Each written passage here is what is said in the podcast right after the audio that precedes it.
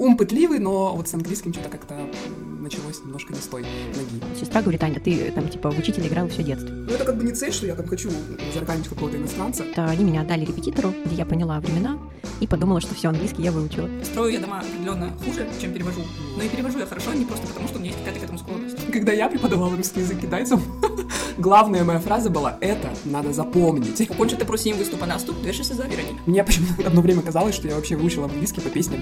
У меня был опыт, когда я переводила с английского на испанский, чуть не лопнул мозг. Que hacen ustedes esta noche? Permítame inventarle al cine.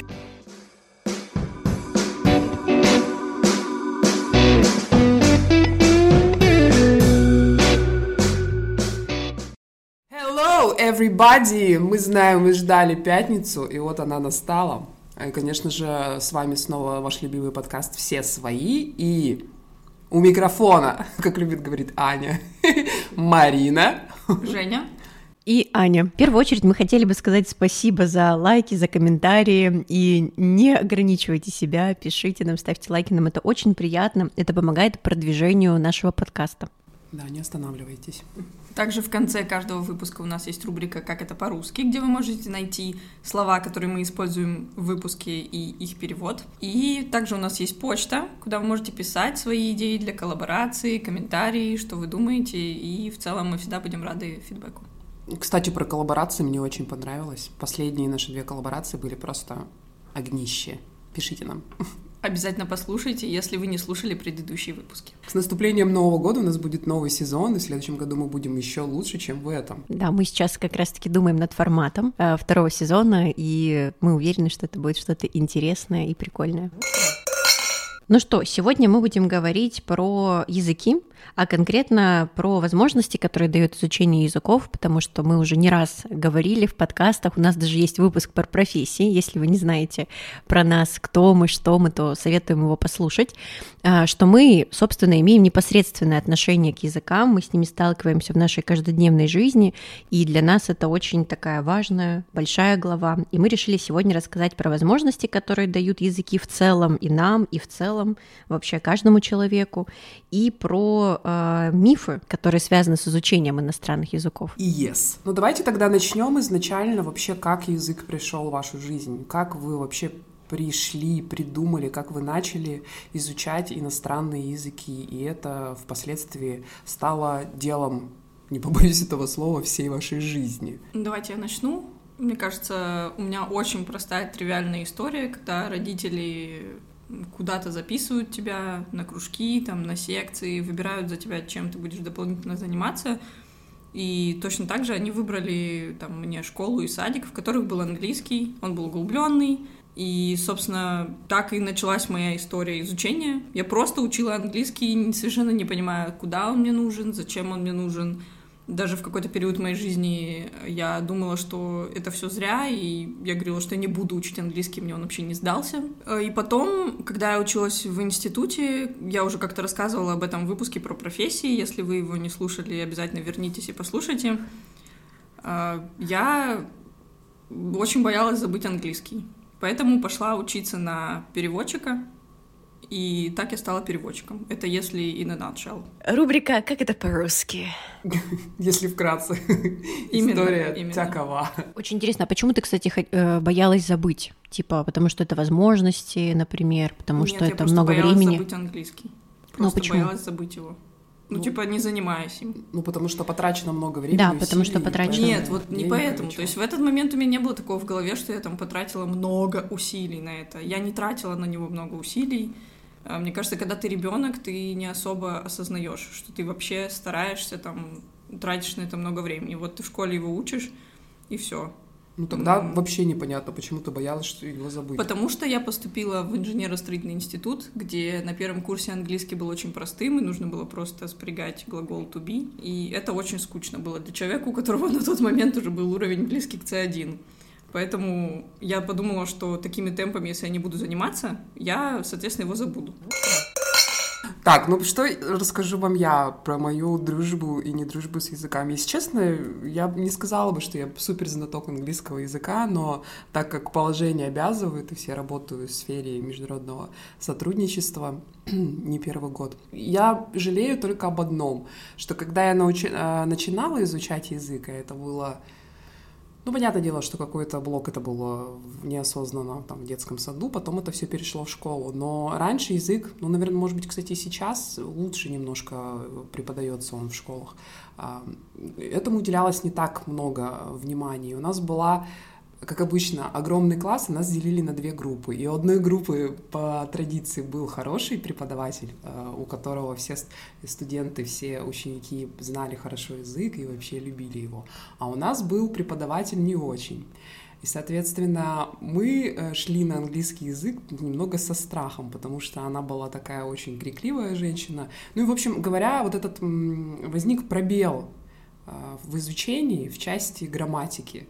Соответственно, как бы потом я уже начала самостоятельно как бы докручивать сверху какие-то знания, ну там по в среде, в которой я была. Мне нравились э, там песни иностранные, то есть я там слушала Бритни Спирс, NSYNC, Backstreet Boys, соответственно, я делала там всякие разборы, повторяла и как бы подражала им, и, соответственно, это как-то мне, ну, помогло дальше в изучении. Там следующий этап это были какие-то фильмы, там, не знаю, книги начинала учить, потом начали появляться какие-то иностранцы у нас в городе, то есть это там на уровне университета, это уже были какие-то погружения в язык и прочее, там, практики, ну и потом, конечно, это все перешло уже в путешествие, когда ты непосредственно сам а, нарывался, так сказать, на, иностран... на иностранцев и практиковал, развивал как-то дальше. Но вот этот пробел именно с грамматикой, он меня до сих пор преследует, потому что я эм, владею ей на каком-то неосознанном уровне. То есть я не могу сказать, где там present perfect, continuous и прочее вот это вот, но по какому-то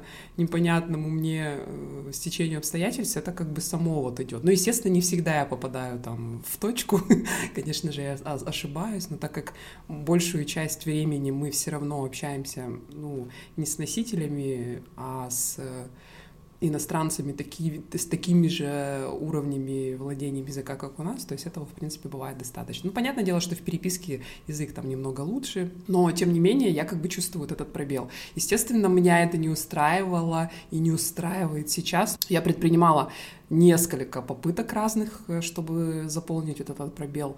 Но вот понимаете, это прям очень сложно оказалось вдолбить уже в какие-то устоявшиеся э, у себя в голове правила, вот эти вот необходимые знания. Мне прям вот, у меня не получается, я не знаю, что нужно с этим сделать. Наверное, уже и не получится, потому что это нужно было изначально как-то все в себе. В общем, я не знаю, как, как с этим бороться. Я в, какой, в какой-то степени англичан самоучка. Но, кстати говоря, я пыталась просто ради прикола учить и другие языки. Там вот одно время была телепередача очень прикольная по культуре, это «Полиглот» называлась. Вот, и там был вот этот вот преподаватель Иванов, или как его звали, дядечка очень такой прикольный, он а, за 16 часов учил э, любому европейскому языку. И вот я там наблатыкалась, ну как наблатыкалась, я как бы тогда-то, когда учила, я, конечно, как бы была в теме, то есть я прям записывала всю грамматику, все это повторяла. Но тем не менее, я могу там что-нибудь на, напердеть на каком-нибудь там французском, испанском э, или еще каком-нибудь, и это, в принципе, этого, в принципе, достаточно, чтобы произвести, произвести впечатление, что я болтаю на этом языке. Вот. Ну, в общем, ум пытливый, но вот с английским что-то как-то началось немножко не с той ноги. Вот так.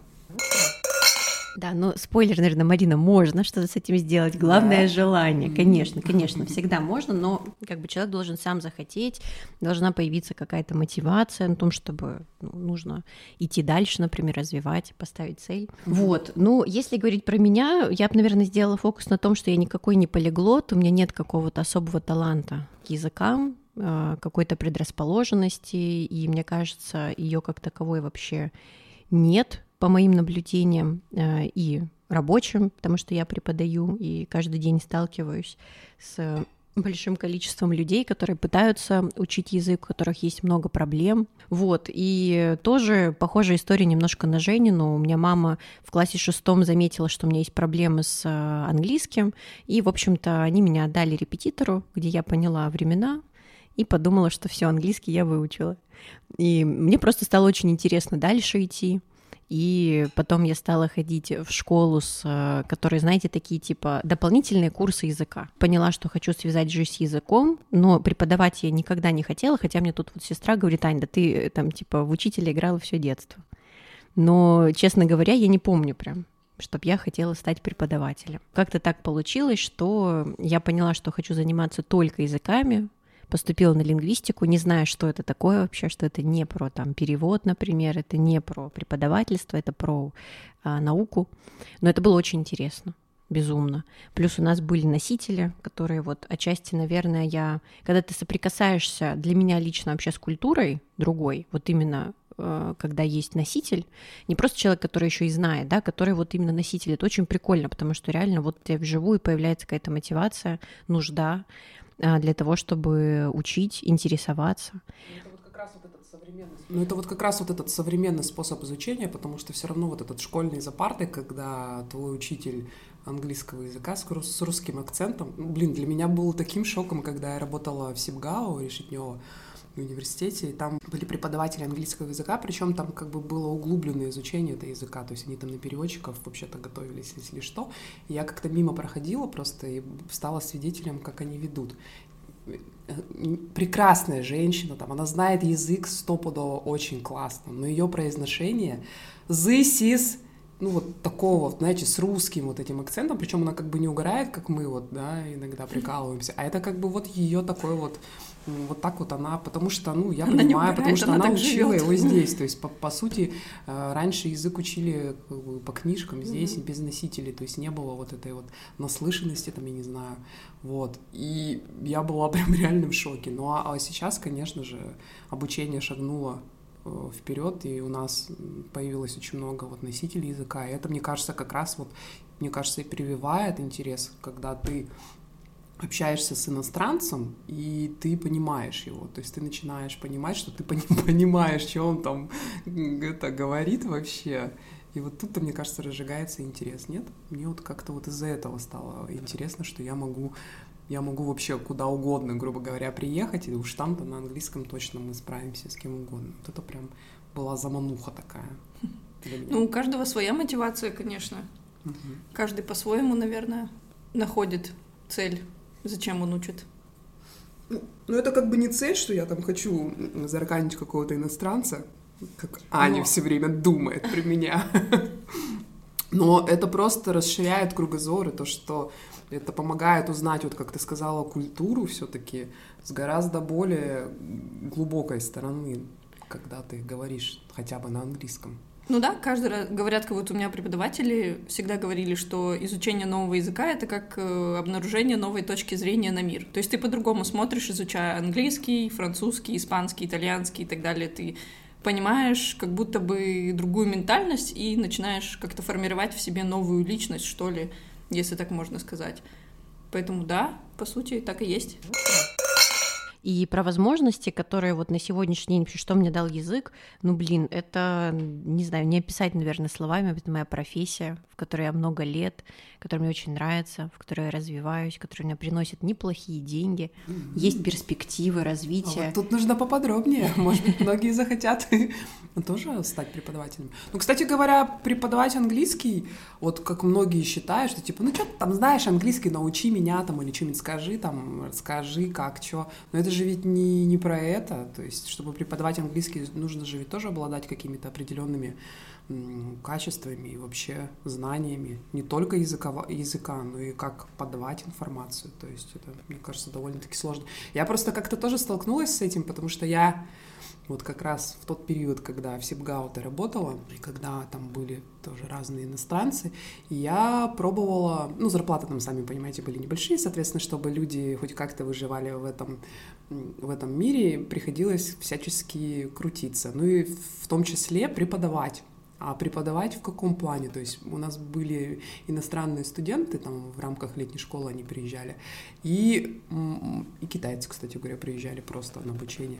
И, короче, нужно было им вести русский язык. А это не просто русский язык, а русский язык как иностранный. То есть, казалось бы, ну ты же говоришь по-русски, иди как бы научи их говорить. Но это все оказалось не так. Даже когда у тебя есть книга, там рабочая тетрадь или еще что-то с заданиями, и ты не преподаватель, и ты первый раз идешь, это, это тебе никогда этого не сделать. Мне приходилось так долго готовиться к урокам, потому что просто сесть по книжке почитать, но это через 10 минут все как бы устанут и скажут, да иди ты в жопу, ничего не интересно. Приходилось просто всякие там шутки, прибаутки, все вот это продумывать, прям целый план урока составлять, но это было очень сложно совмещать с, с основной работой. И вот как бы да, было очень сложно. Ну, Марину хочу похвалить за то, что она так готовится, потому что я могу сказать, те, кто, вот у меня ученики, кто приходит, там 80% э, это люди, которые, у которых был преподаватель раньше, например, который вообще не знает ничего про методику, просто вот он знает английский, и он преподает. Нет структуры, нет вот этого чувствования, как оно есть, и, и просто у них каша в голове. То есть если у тебя каша в голове в плане преподавания языка, то ты эту кашу передаешь и ученикам своим. Соответственно, у тебя должна быть быть вот это именно не с точки зрения, там, я знаю язык как русский, вот ты хорошую аналогию провела, я как раз вот думаю о том, русский как иностранный преподавать, потому что, мне кажется, преподавать свой язык — это просто вот прекрасно. Это что-то другое абсолютно. Ну, это очень сложно. Я, кстати, это ходила сложно, да. на курсы даже повышения курсы, квалификации, да. короче, в наш ПЕД, педагогический университет. А, мы учились там что-то три месяца, по-моему, но этого было абсолютно недостаточно, чтобы все это познать. Потому что, когда я преподавала русский язык китайцам, главная моя фраза была «это надо запомнить». Просто запомнить. Это необъяснимо. Но это, и в русском языке нужно много чего запомнить. Ребята, вы думали, что это так все просто? Нифига. Ну, вот так. Ну и про возможности, вот, например, да, профессиональные какие-то возможности, новый опыт, люди. Да. Вот, для меня это еще люди, потому что, опять же, с кем я работаю, и вот когда ты путешествуешь, тоже одна из возможностей. Я вообще не думаю о том, что у меня будут какие-то проблемы языковые. У меня даже не стоит этот вопрос, что вот я не знаю, я могу написать на английском, на испанском, на французском когда-нибудь, может быть, тоже смогу, но еще непонятно. И вот это основные вот возможности для меня. Карьера. Ты, получается, вот три да, языка изучаешь, да, изучила да. английский, Изучаю, я бы сказала, что это такой бесконечный процесс. Mm-hmm. Да, но французский я самый такой прям начинающий. Mm-hmm. Это чуть больше года я его учу. Ну, это по какому принципу, мне интересно? Вот ты тоже французский учишь, Рей? Да. По какому принципу вот вы выбрали именно эти языки? Почему? Их так много. Почему именно французский? Ну ладно, английский это типа база. Ну, а английский, вот именно... мне кажется, мы почти не, не выбираем, то есть он ну, да, я говорю, что это база, идет, потому да, что это типа как второй язык, который нам как бы вот в наших школах, в школах, ну, немецкий еще там ну, иногда да. ответвление есть, и вот французский, как вот у нас было разделение в универе, либо немецкий, либо французский.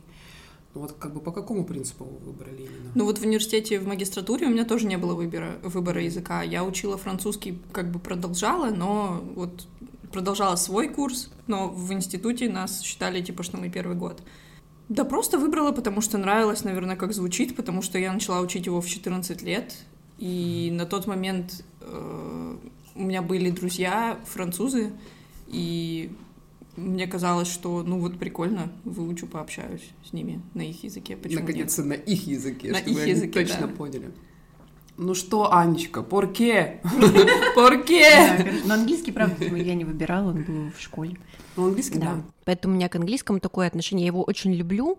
Но для меня это ничего, как сказать, как бы сложнее что-то вот открыть для себя такое в английском, что просто потому, что ты в школе учил, потом в универе, и как бы это уже что-то такое, как часть твоей жизни, как, как не знаю, там, твоя кожа, ну, то есть такое уже. Испанский я выбрала, это для меня, на самом деле, я до сих пор не знаю, почему не французский, потому что я, когда поступала в универ, вот второй язык начала учить в универе, и мне очень нравится французский язык, но, по-моему, я узнала, что, типа, у нас можно по обмену поехать, если ты учишь либо немецкий, либо испанский. И, соответственно, немецкий вообще не моя история, мне не нравится немецкий. Хотя моя прабабушка немка коренная. Поздравляю, у меня то же самое. Да, почему-то я выбрала Говорили тоже на немецком, да, но почему-то у меня вот просто вот, ну, не нравится. Хотя, когда я была в Германии, мне очень понравилось, как он звучит. То есть он на самом деле, когда вот стереотип, да, что немецкий грубый, но когда говорят немцы на нем, мне вот как-то понравилось, но не захотела его учить.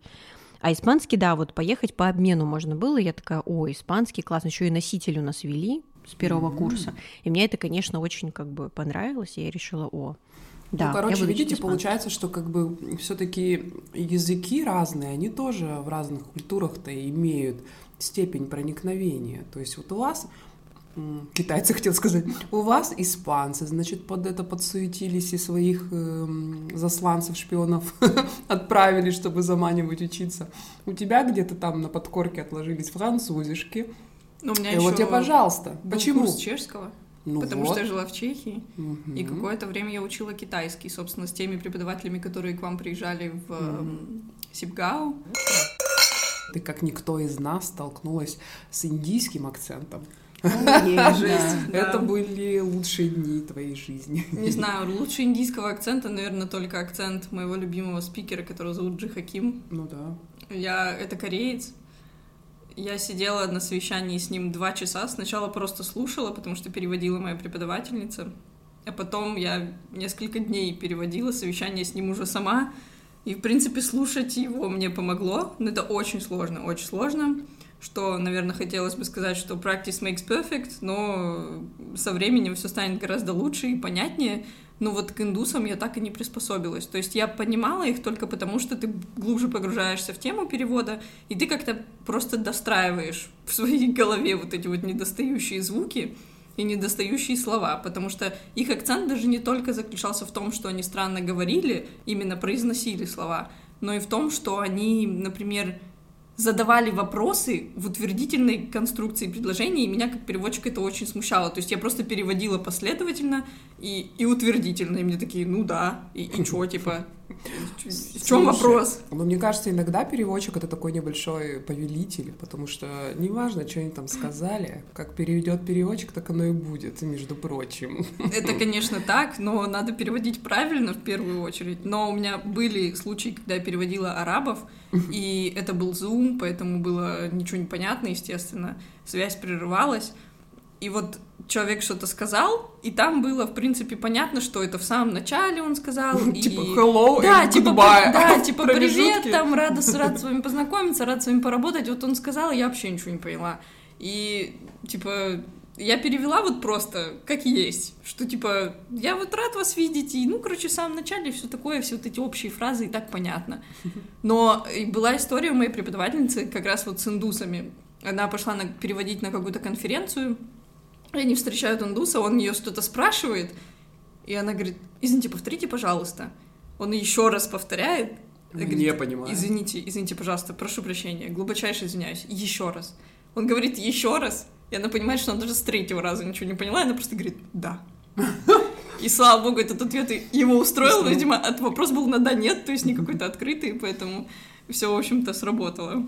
Ну да, то есть если вы хотите, мне кажется, понимать другой акцент, тут реально либо вы просто слушаете вот этот акцент и стараетесь разобрать, но если дальше, да, например, пойти, то, наверное, э, можно погуглить или найти преподавателей или самостоятельно, э, какая именно специфика звуков есть, потому что фонетика, да, артикуляция у арабов, например, у индусов, у них есть вот, у них много же вот этих э, звуков, достаточно таких воздушных, назовем их так, наоборот, много гласных, много придыханий, и вот э, на самом деле, если, мне кажется, понять вот эту логику, да, то есть и, прежде всего их фонетики родного языка, то потом вы ее пере, пере, перекладете, переложите, перекладете, не знаю, как правильно точно. Э, перевалите. На, перевалите, да, уже на английский язык. Ну а так, конечно, у меня есть ученики, которые тоже мучаются, вот с турками переписываются, там, с китайцами. Я им, конечно, сочувствую. У меня тоже был такой случай ну. Мне кажется, это просто все равно вопрос времени, рано да, или поздно. Да, конечно. Потом, главное, тебе не стать так же говорить, потому да, что у многих да, есть да, вот такая еще история, да, которая особенно там, ну, не супер прям у них хороший английский, ну, только угу. базовый, угу. норм. Э, они могут начать перенимать подсознательно вот эти вот штуки все нехотя, и у них вот это появляется, вот, вот этот вот китайский акцент в английском английском. И это, конечно, да, это так себе. Да. Но тем не менее, это лучше, чем учить китайский. Лучше пусть китаец говорит на английском с китайским акцентом, и ты его хоть как-то когда-нибудь все-таки поймешь, чем все-таки китайский выучить. Мне кажется. Ну, просто вот у нас недавно китайцы приезжали, я просто стою их слушаю, и я думаю, чё? Вообще, чё вы там бормочете? Я у своих причем спрашиваю, говорю, вы понимаете, что они там? Они какую-то песню пели там, знаете. Он такой, ну, местами, местами. Я говорю, ну, главное, нужными местами это понять. Итак, э, обсудим миф или, может быть, правда касательно изучения иностранных языков. Первый, для изучения языков нужно иметь особый склад ума. Как вы думаете? Mm, интересненько. Я думаю, что нет. Ну, ты потому что во все это говно не веришь, да. это понятно. Ну, не знаю, мне кажется, что все-таки есть какие-то особенности склада ума у людей. В частности, есть же ведь вот эти вот там гуманитарий, да, там техника, все, технические, да, специальности. Наверное, есть какая-то еще и склонность к языку, потому что когда ты учишь язык, это задействуют какие-то определенные части мозга.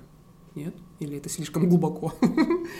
Не, Мне я кажется, не могу сказать. Потому что я вот считаю сочетание гуманитария и технаря и мне очень помогает. Ну, извините, мы не знаем, чего бы ты в, в тех, технаре бы добилась бы. Ты туда да. не пошла, видишь? Да, я бы не пошла туда работать. не развивалась туда, вот твоя головная... Это, Не то, что не развивалась головная какая-то часть, но я к тому, что строю я дома определенно хуже, чем перевожу. Вот. Но и перевожу я хорошо не просто потому, что у меня есть какая-то к этому склонность. То есть, Нет, э, естественно, это труд и все да. такое, но изначально должен же быть какой-то вот в голове такой как сказать, фонарик такой зажечься, который вот Ну вот, может быть, в твоих словах есть доля правды, просто потому что я, когда общаюсь с людьми, которые закончили, например, только лингвистические, либо какие-то гуманитарные специальности, именно в, в работе общаюсь, я прослеживаю, что у нас кардинально разное мышление, мышление в плане решения каких-то вопросов. Угу. И я понимаю, что вот я бы сделала по-другому, и не значит, что я сделала бы лучше либо хуже, и они сделали бы тоже лучше либо хуже, просто у нас разный подход к решению задач, и у меня подход к решению задач сугубо технический. Угу. Вот все-таки мешанина какая-то получается, да. язык и технический да. подход. Хм. Ну, короче, мне кажется, что все-таки есть какие-то склонности, и это все не на пустом месте возникла вот эта вот теория, этот миф, наверное. Я могу вставить здесь, э, да, действительно, так, э, такие последние. Я сейчас как раз занимаюсь подготовкой к экзамену, очень сложным для преподавателей. И там первый блок — это отчасти вот как раз-таки изучение разницы между изучением первого иностранного языка, и родного, и первого иностранного языка. И некоторые ученые считают э, то, что есть такой ген, который э, помогает все таки который отвечает, а частично, не полностью, но частично за наше усвоение языка. То есть можно сказать, что частично мы предрасположены все к тому, чтобы язык узнать. Но есть много исследований, и это уже доказано даже, что если, например, а, ребенку до, 6, до 7 лет он не знает язык, он дальше его не выучит никогда. То есть, э, то есть можно это только сделать на первые годы жизни, соответственно, усвоить язык может быть, несколько языков, да, и стать там билингвом, трилингвом и так далее. Вот, поэтому частично мы все, мы же все знаем какой-то язык, да, мы, мы там по-русски говорим, соответственно.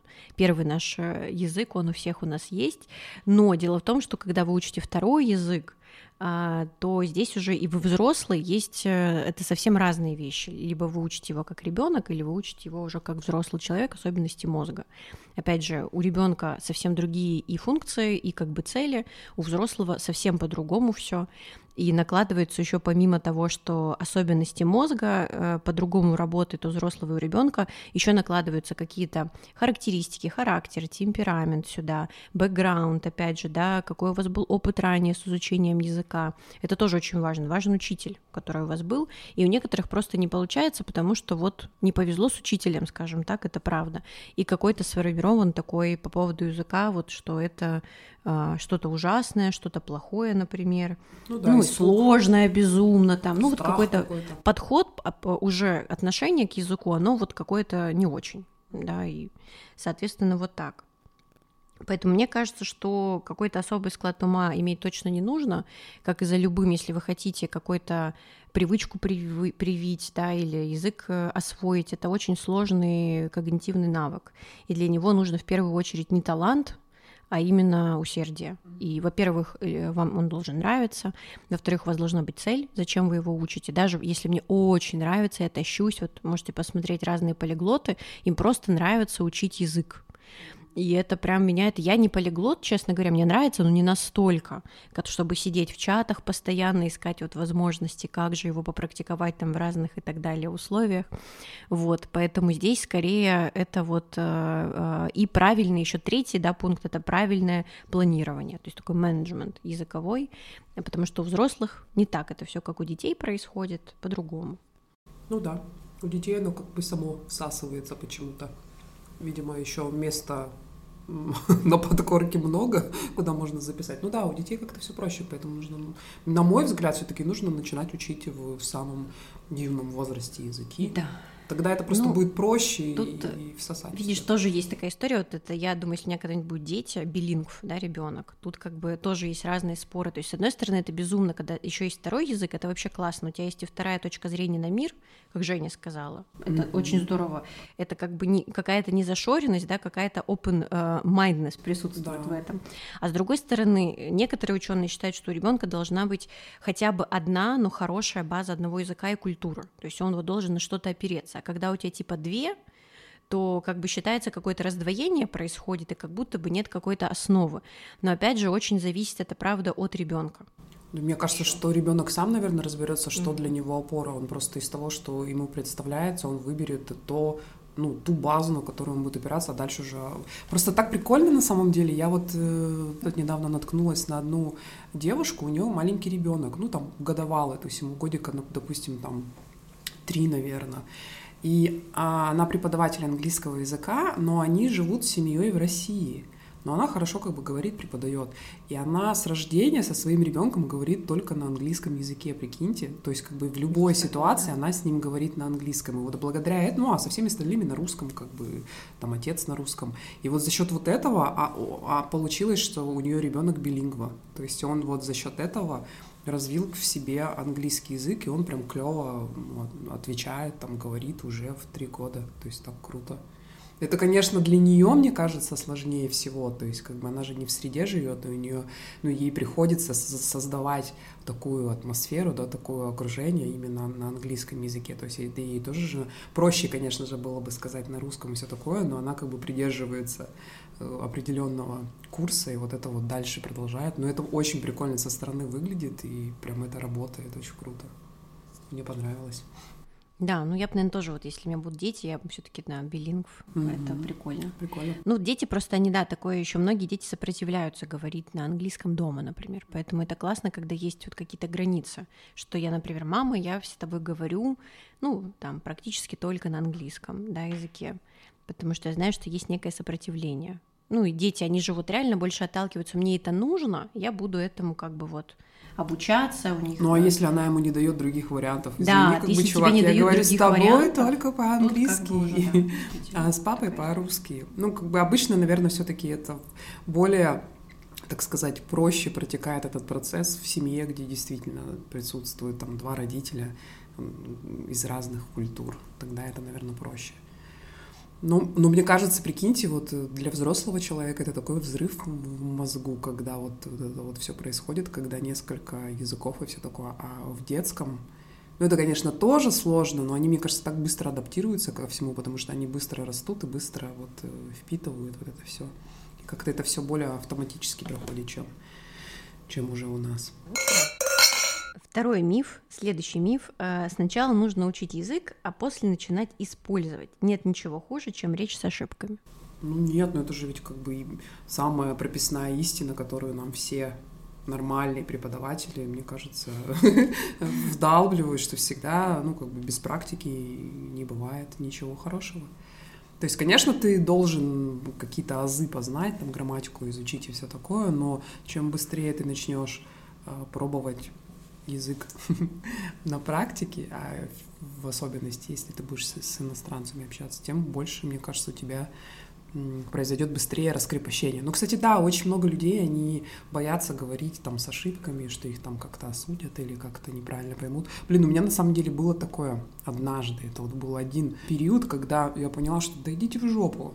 Я как хочу, так и говорю. Причем я сама, главное, попросила этого чувака ну, поправлять меня. но он как-то что-то сильно вошел в роль, э, и он начал меня постоянно поправлять, и я просто сидела как какая-то, блядь, обосранная, понимаете, постоянно с ошибками. Ну, господи, ну можно как-то это попроще к этому относиться. Ну, короче, меня прям это очень сильно задело. Мы учимся только на самом деле через ошибки, поэтому если ваша цель заговорить, а многих сейчас цель заговорить, это только можно сделать ошибаясь, а, анализируя и иногда вообще не обращая, не исправляя человека, не обращая внимания на ошибки. К слову, Маринина история — это про то, что у меня ученики раньше были, э, которые просили «исправляйте меня всегда», вот всю мою ошибку, все мои ошибки. Я говорю, если я вас буду исправлять всегда, это превратится вообще в исправление, и из ошибок, тем более то, что я вам вот так исправила вас, вы никакой как бы не сделаете. Это не так, что типа меня исправили, о, все, в следующий раз я без ошибок скажу. Нет, эту ошибку надо проработать 255 раз для того, чтобы ее не было. Поэтому грамотный преподаватель, он как бы записывает ошибки ваши, особенно те, которые вы часто совершаете, и а, потом он а, как бы незаметно, а может быть и заметно делает такие упражнения, которые помогают вам избавиться от этих ошибок. Тут очень индивидуально. Но ошибаться надо, безусловно. Хорошо, если вы тречите свои ошибки и сами э, как бы понимаете, что вы ошиблись, но продолжать надо говорить всегда, не останавливаться, абсолютно точно. А следующий миф. Выучить английский можно только в языковой среде. Вообще, конечно, в ну, идеале... Ну, не, мне кажется, что в идеале, наверное, было бы прикольно. Мне кажется, что вот в, в идеале, на мой взгляд, ну, потому ну, что... как, подожди, ты попадаешь, например, ты имеешь в виду, ты попадаешь, например, да. просто в общество, где говорят, да, да. типа... И у тебя вот, просто, ты... ты не понимаешь нифига, но mm-hmm. в этом-то и есть как бы эффект вот этот вот шока, когда ты понимаешь, что у тебя безвыходная ситуация, и ты ну, как бы дол, должен заговорить. То есть ты начинаешь э, напрягать ты начинаешь повторять за ними или как? Ну, или ты начинаешь садиться ты начинаешь, У тебя как-то организм, как сказать, эм, обостряет все вот эти вот э, штуки, и ты начинаешь как-то более оперативно все это впитывать, и постепенно э, как бы окружение э, изучив, ты как бы начинаешь вроде как говорить. Ну, то есть это эффект вот этого, как шоковая терапия, типа. У тебя безвыходная ситуация, и ты вот ну да, заговорил. то есть никто не говорит, что у тебя потом будет супер английский, да. ты потом То есть за качество никто не знает, но ты, по крайней да. мере, будешь понимать, что вообще происходит, что, что они хотят. Потому что потом у тебя просто будет вот это вот э, неважно сколько details в этом пиджаке, да, а, это очень-очень affordable будет. тем не менее. Тем не менее, это будет прекрасно английский, ты Если вам с этим окей, как бы, почему нет? Прекрасно. Да. У меня был пример, я приехала в Чехию вообще ноль чешского, я ничего не знала. Я пришла на занятия по чешскому с моими друзьями русскими. Естественно, мы сказали, какая разница, мы славяне, мы вообще uh-huh. русский близок, uh-huh. Э, все понятно. Пришли, на, естественно, в группу не для начинающих, а для продвинутых. В принципе, пока все говорили по кругу, к концу круга я смогла о себе рассказать на чешском, не зная чешского. То есть я могла сказать, сколько мне лет, как меня зовут, ну-ка, ну-ка скажи. чем я люблю заниматься. Можешь сейчас сказать? Нет, сейчас, наверное, Добрый нет. вечер, меня зовут Евгения. Это что-то на украинском, Марина. Ну, вот скажи, вот мне интересно. По-чешски я серьезно, сейчас на данный момент я помню уже только одну фразу ну. из метро. Укончите, просим, выступа наступ, дверь за завирани. Это значит, пожалуйста... За, за двери что-то там. За, выйдите, либо зайдите из вагона, двери закрываются. Следующая остановка там была на, мы, на Мьестни что-то там. Пришни станицы. На Мьестни. Пришни — это следующий, станицы — это станция, Пришни — заставка — это следующая заставка. Заставка, точно, я помню, да, тоже. Да, все, что вынесло из Нифига не похоже, да. Нифига не похоже, да, но, понимаешь, ты слушаешь, как 20 человек перед тобой повторяют, то я и Сэм Евгения, меня зовут Евгений, типа, какая я. Видишь, ты знаешь. Ну, как, как звать вот именно, я уже забыла, если честно. И потом, я помню, что Маловат это рисовать. Похоже да? на слово малюет, да? Малевич, а, малюет. И я просто послушала, что говорят остальные, и все, и я, типа, в конце круга уже смогла сказать, что люблю рисовать, меня зовут Женя, мне там сколько лет было на тот момент. Вот, пожалуйста, погрузили меня в языковую среду, что-то я смогла. Ну, вот, Естественно, да, да. дальше это там как бы не пошло. Но когда я приехала в Красноярск, я учила чешский какое-то время, и погружение очень помогло мне перенять акцент. То есть я очень хорошо говорила, очень чисто, у меня была преподавательница здесь, которая, собственно, сказала, что, типа, ну, блин, тебе что-то скажешь, ты легко повторяешь. Я как бы считаю, что это чисто моя особенность, что я очень да, да. аудиально, хорошо, как сказать, не знаю, в общем, я хорошо запоминаю аудиал, звуки, короче. да, я аудиал, и я легко повторяю, потому что, допустим, мой французский акцент, более чем, я вот уверена, он похож на то, что я слышу у своего преподавателя, и говорю, как она. Не, на самом деле я согласна, потому что у меня чисто такая же фишка. Мне почему-то одно время казалось, что я вообще выучила английский по песням 90-х или там 2000-х, там, когда я повторяла за Бритни Спирс, там что-нибудь, вот эти все эти слова, все вот эти вот обороты их.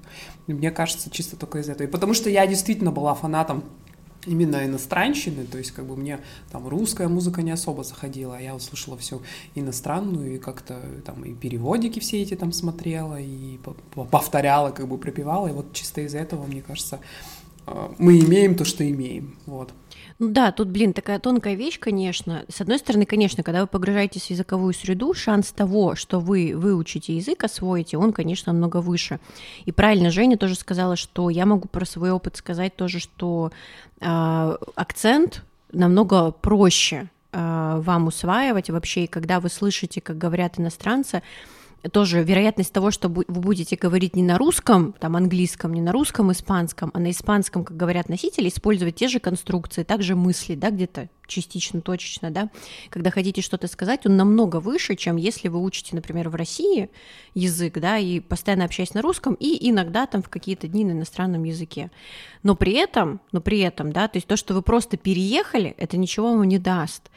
То есть и тут зависит еще от вашей цели. Если как бы вы хотите именно хорошо достичь там какого-нибудь хорошего уровня, среднего, хорошего, уверенного английского, и рассказывать не просто там какие-то легкие вещи, а именно детали про свою жизнь, да, про будущее время, то тут, конечно, вам нужно не просто и среда вам это буст, это такой как бы сразу вам, конечно, это как бы, как сказать, такая поддержка очень хорошая, но при этом вам нужно много усилий именно учить язык самостоятельно, да, там с преподом на курсах, например, это не исключает одно без другого.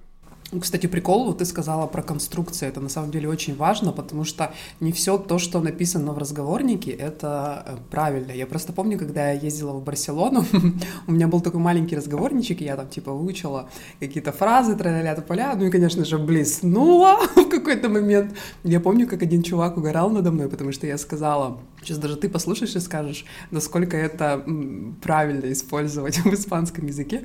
Короче, я сказала, одна из фраз была такая, «Que ustedes esta noche? Permítame inventarle al cine. И вот это вот permítame inventarle, разрешите пригласить вас, он сказал, что-то так вежливо.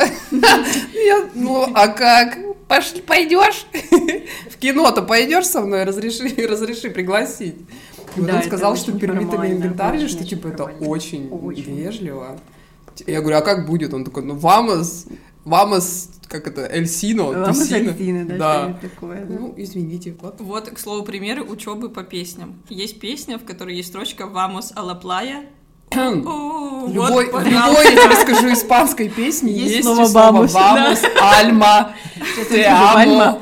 Amo секс. Ну, это хорошо, ведь, ну это хорошо помогает Джонни, салир лока. What the fuck? Дальше идет. Ну, это, кстати, реально же помогает запомнить. У меня так со французским. Э, мы сейчас изучаем, кто в курсе, э, тоник местоимения. Забыл уже, как преном тоник. И там, значит, есть э, какое- какое-то выражение, которое я запомнила исключительно по песне. Значит, есть такая песня, я не помню, кто ее поет, и там в конце просто строчки «Панце а туа», типа «думаю о, о тебе. тебе», «думая там, думаю о тебе». И вот это одно из употреблений вот этого местоимения, да, тоник. И вот я так и запомнила, что после пансей а будет использоваться проном тоник, который туа тоже, типа, я подмечаю это и в английском, и во французском, в принципе. Ну, вот я стараюсь так запоминать. Это просто как-то откладывается в голове, так легче. Конечно, это очень классно, это вообще супер, когда вы не просто, например, если вы там с преподавателем занимаетесь, домашка, это прекрасно, но это мало. То есть, когда вы именно увлечены языком, когда вы слушаете какие-то песни, замечаетесь, такой отдельный навык, это noticing, да, когда вы замечаете язык в повседневной среде, вот вы с кем-то общаетесь, заметили что-то, вы где-то песню слушаете, заметили, читаете новость, заметили, видео смотрите, опа, заметили что-то интересное, да, из того, что вы уже изучали, имеется в виду. И это очень классно. Я тоже как практик, мне можно, вот есть разные, опять же, все очень индивидуально. Вот есть люди, которые, например, прочитали и пересказали вам этот текст на иностранном языке, да, ну там средний уровень. Это вообще не моя история. Вот это вот фотографическая память вообще не мое. Мне нужно именно вникнуть в этот текст, понять его смысл и пересказать еще по-своему. Все очень индивидуально, да, и, и очень классно, когда вы знаете свои особенности. Например, даже вот вы, например, визуал или аудиал, или кинестетик. Вот я вот, как сказала уже, я практик. Мне нужно не просто прочитать правила, мне его нужно 555 раз использовать, и тогда у меня какая-то связь нейронная соединится там в мозгу, и я что-то начну о, и дальше еще, на самом деле, еще долгий процесс, чтобы не звучать, например, как по-русски, по-английски это немножко другое, но в общем... Да, кстати, когда вот много языков, очень сложно перестраиваться, да, потому что тот же самый испанский, вот это, там же очень много всяких звучаний, вот эти б, б, вот это. А, у меня был опыт, когда я переводила с английского на испанский, чуть не лопнул мозг. Вот, да, ну, да. именно это бытовой такой была история. У нас был сосед вьетнамец, возвращаясь к людям, которые говорят на азиатском, да, вот, э, он очень плохо говорил по-испански, и по-английски он неплохо говорил. И нам приходилось он нам на английском, мы хозяйки переводили, она у нас колумбийка был на испанский. Просто минут пять мне мозг чуть не лопнул от вот этого как бы разных, что это не, не мой язык русский, да, это английский, испанский, это было очень сложно, да. Да, вообще, ладно, если бы с русского, действительно. Да. Следующий миф — это лучшие учителя-носители. Как вы думаете? Вообще, конечно, я топлю всегда за носителей, но Возможно, все-таки русские учителя, преподаватели. Я, кстати, не первый раз уже слышу такое выражение, что русские учителя грамматику и вообще в целом язык знают намного лучше, чем даже сами носители языка. Причем большинство англичан говорит, что мы, в принципе, даже вот эти грамматические все штуки особо-то не используем, но почему-то все русские преподаватели, видимо, это была какая-то, там, не знаю, старая школа, по которой вот они учили все-все-все правила на зубок. То есть, возможно, если это микс, то это, наверное, даже еще и лучше.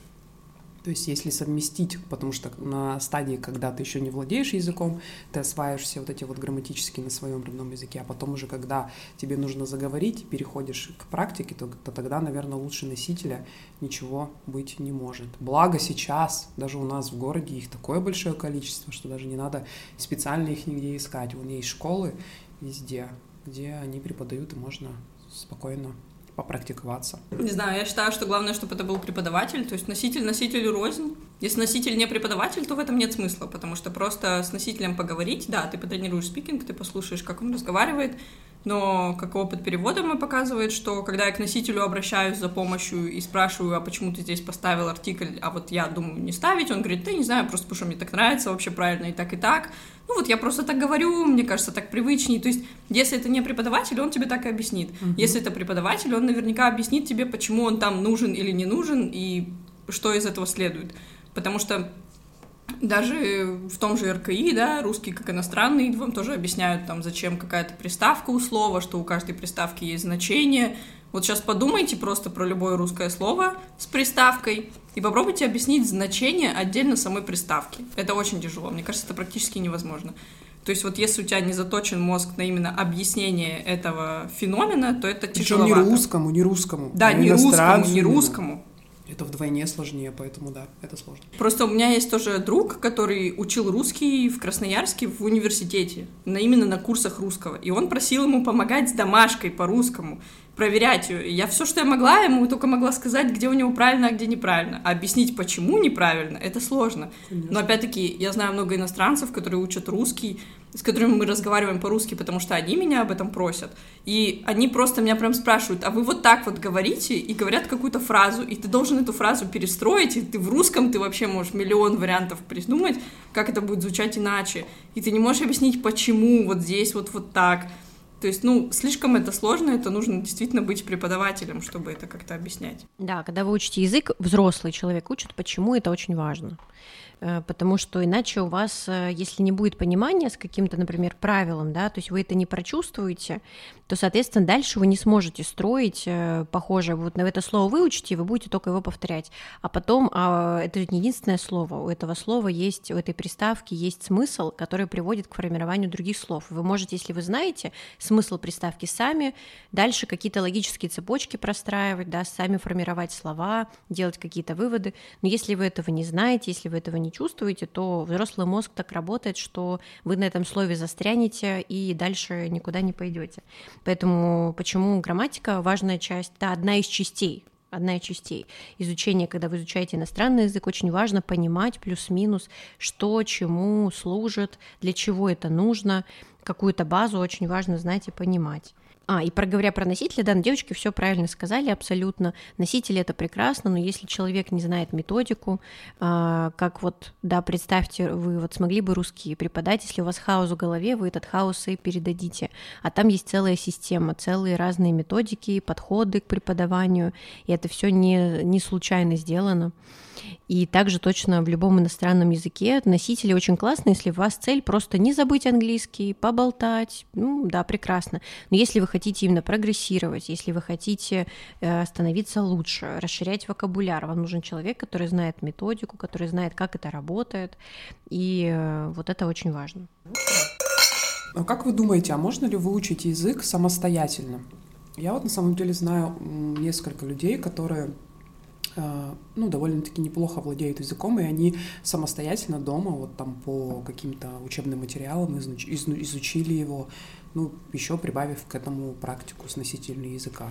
Как думаете, реально это? Уровень это будет действительно соответствовать уровню высокому? Блин, в языке, мне кажется, все настолько тонко. Вот что такое, опять же, да, выучить язык, это у всех, у каждого по-разному. Вот кто спросит, и каждый будет прав. Для кого-то выучить язык, да, это там, я вот научился читать по работе статьи, все. Для меня это мне больше ничего не нужно. Я вот-то умею, читаю, разбираю, все, мне это не нужно. Для кого-то выучить язык, да, это хорошо говорить свободно. Но это навык, это самый последний навык, который приходит, чтобы у вас получился разговор, такой свободный на разные темы, разными. Опять же, да, для кого-то достаточно просто рассказать немножко о своей прошлой жизни, понять, главное, что ему сказали. Буквально несколько слов, ему этого достаточно, и вот для него это будет уже знать язык. Да, если мы, конечно, не копаем и не говорим про там ученых, но я думаю, что это супер такой э, уже такой задротский вариант, который типа, ну, Кому это нужно? Я говорю про таких людей, которые э, обучают людей языку английскому, и их э, и они говорят, что они сами его выучили самостоятельно. Вот. Ну, То есть кстати, они до такой степени э, считают себя прокачанными, что они вот могут типа преподавать его другим людям. Ну, тоже тонкая грань такая, все возможно, я так скажу. Действительно, просто процент, наверное, очень низкий. У меня был такой кейс, я никогда не забуду. У меня был э, ученик, который выучил английский по играм. Реально. То есть он просто по играм, много лет играя, он хорошо говорил. Да, у него были какие-то грамматические ошибки, но это была категория ошибок, которые не мешали пониманию. То есть как бы я прекрасно, несмотря на то, что и даже если абстрагироваться, что я понимала его как русскоговорящая, его хорошо понимали иностранцы. То есть это такие ошибки были, которые не критичные, э, не совсем. Э, и это для меня, конечно, вот стало таким как бы нифига. То есть и такое бывает реально. Вот, поэтому все возможно, и можно выучить язык самостоятельно, все зависит от вашей цели. То есть, если вы хотите, давайте так, если вы хотите IELTS сдать на там максимальный балл, нет, самостоятельно вряд ли получится. Да, потому что на самом деле все экзамены, они плюс-минус похожи. Если мы говорим уже про... У всех экзаменов они проверяют плюс-минус одно и то же. Есть определенные критерии. Понятно, что они разнятся, но если это, например, а, IELTS какой-нибудь высокий балл, высокий уровень, то он будет похож там на FC экзамен, который тоже upper intermediate, да, это близко к advanced уже. То есть они плюс-минус все похожи, но вам нужно знать правильную структуру, единственное, что от вас вообще хотят. Потому что просто прийти, вот я хорошо знаю английский, я сдам IELTS на максимум, это не равно вообще между собой, знак на равно поставить нельзя. Нужно знать, что от вас хотят действительно. Слушайте, а я немножко отстала, а вот а эти все экзамены, там, TOEFL, они же имеют э, вот этот сертификат действия определенного времени, да, то есть ты его сдаешь, и он действует там в течение ну, пяти, Ну, IELTS два года лет, да? Конкретно. А в связи Если с чем это связано? Ну, экзамен. Потому ну, что IELTS дают в основном для, например, поступления куда-то, целенаправленно. Вот, ну, например... Просто такой короткий срок, но ты же за это время как бы не забудешь язык. Чего ну, в этом и дело. То есть, да, ты сдаешь IELTS, чтобы поступить, либо получить рабочую визу, податься на нее. То есть, э, IELTS — это просто подтверждение твоего языка, но для какой-то конкретной цели единоразовой. Если ты ну, как бы, как сказать, вот я IELTS два раза сдавала чисто по фану. То есть у меня не было цели там поступить за границу, ладно, была один раз. Для себя? Да, то есть я сдавала для себя. Мне было реально по приколу сдавать IELTS, готовиться к нему. Я ездила специально для этого в Москву, потому что там были носители, принимавшие спикинг, а вот в Красноярске их не было. И вот я, типа, ну, плюс дешевле как бы в Москве сдавать, на удивление, да, чем в Красноярске. Да, то есть, а кембриджский экзамен, например, если вы сдаете, то они вам дают бессрочные сертификаты, и потому что, ну, это уже уровни типа advanced и proficiency, когда вы подходите к таким уровням, тут уже как бы не про больше, не про то, что вы подготовились к этим экзаменам за полгода, а про то, что вы у вас уже есть большой опыт изучения языка, и вы уже хорошо где-то даже местами чувствуете язык, конечно, если вы не носитель, там спорная история прочувствовать язык, но все-таки она есть, какая-то чуйка, она есть языка, и эти навыки вы никогда уже не забудете, когда вы сдаете такие э, высокоуровневые экзамены, они с вами будут всегда. Даже если вы на какой-то момент приостановите изучение языков, то какая-то база, она никогда у вас не забудется и навсегда останется с вами. Вот, но тут, конечно, у каждого языка есть своя цель, нужно вообще понимать, экзамены есть своя цель, нужно понимать, для чего вы сдаете, а, зачем вы сдаете экзамен, а, это, это очень важно. Ну, еще IELTS сдается, и ты определяешь по нему свой уровень, а, допустим, в FCE ты, по-моему, можешь подать на какой-то и сдать какой-то уровень, типа в IELTS ты просто от 0 до 9 сколько то набрал, смотришь, какой уровень, вот, пожалуйста, ты какой-то получил а можешь податься, например, на FCE на B2 и сдавать именно в пределах B2, и тебе в сертификате будет написано. Ты либо добрал B2, перешел B2, и у тебя там C1 с натяжкой, либо ты точно B2, либо у тебя там B2 не дотянул, ты сдал на B1, к примеру.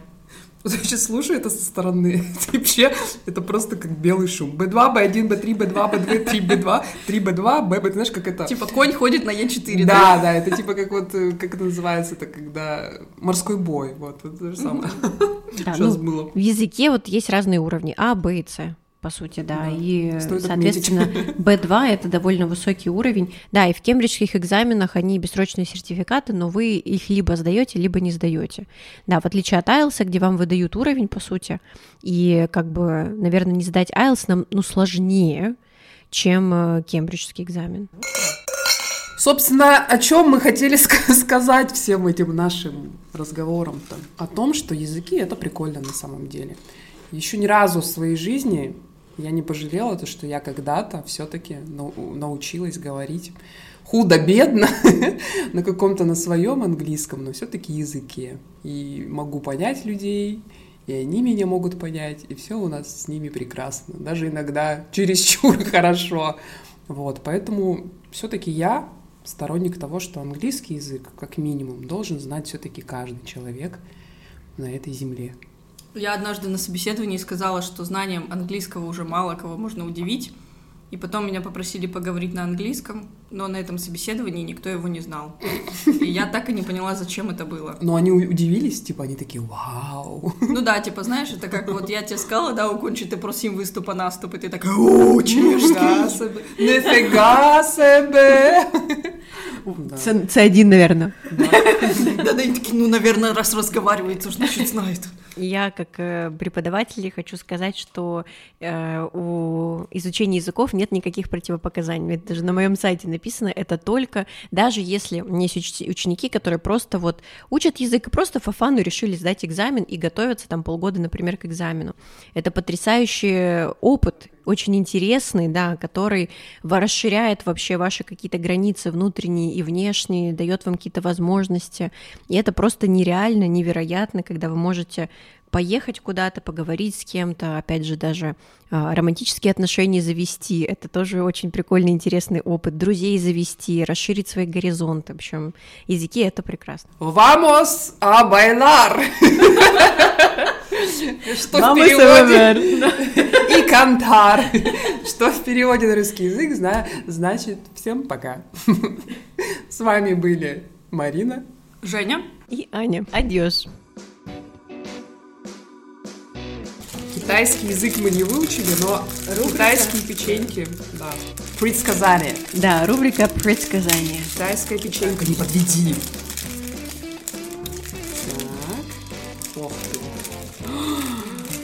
Хорошее предсказание, потому что у нас что-то не то. У меня звучит оно так. Взаимоотношения в вашем рабочем коллективе улучшатся. М, У меня тоже хорошее. Сделай все, что сможешь, а в остальном положись на судьбу.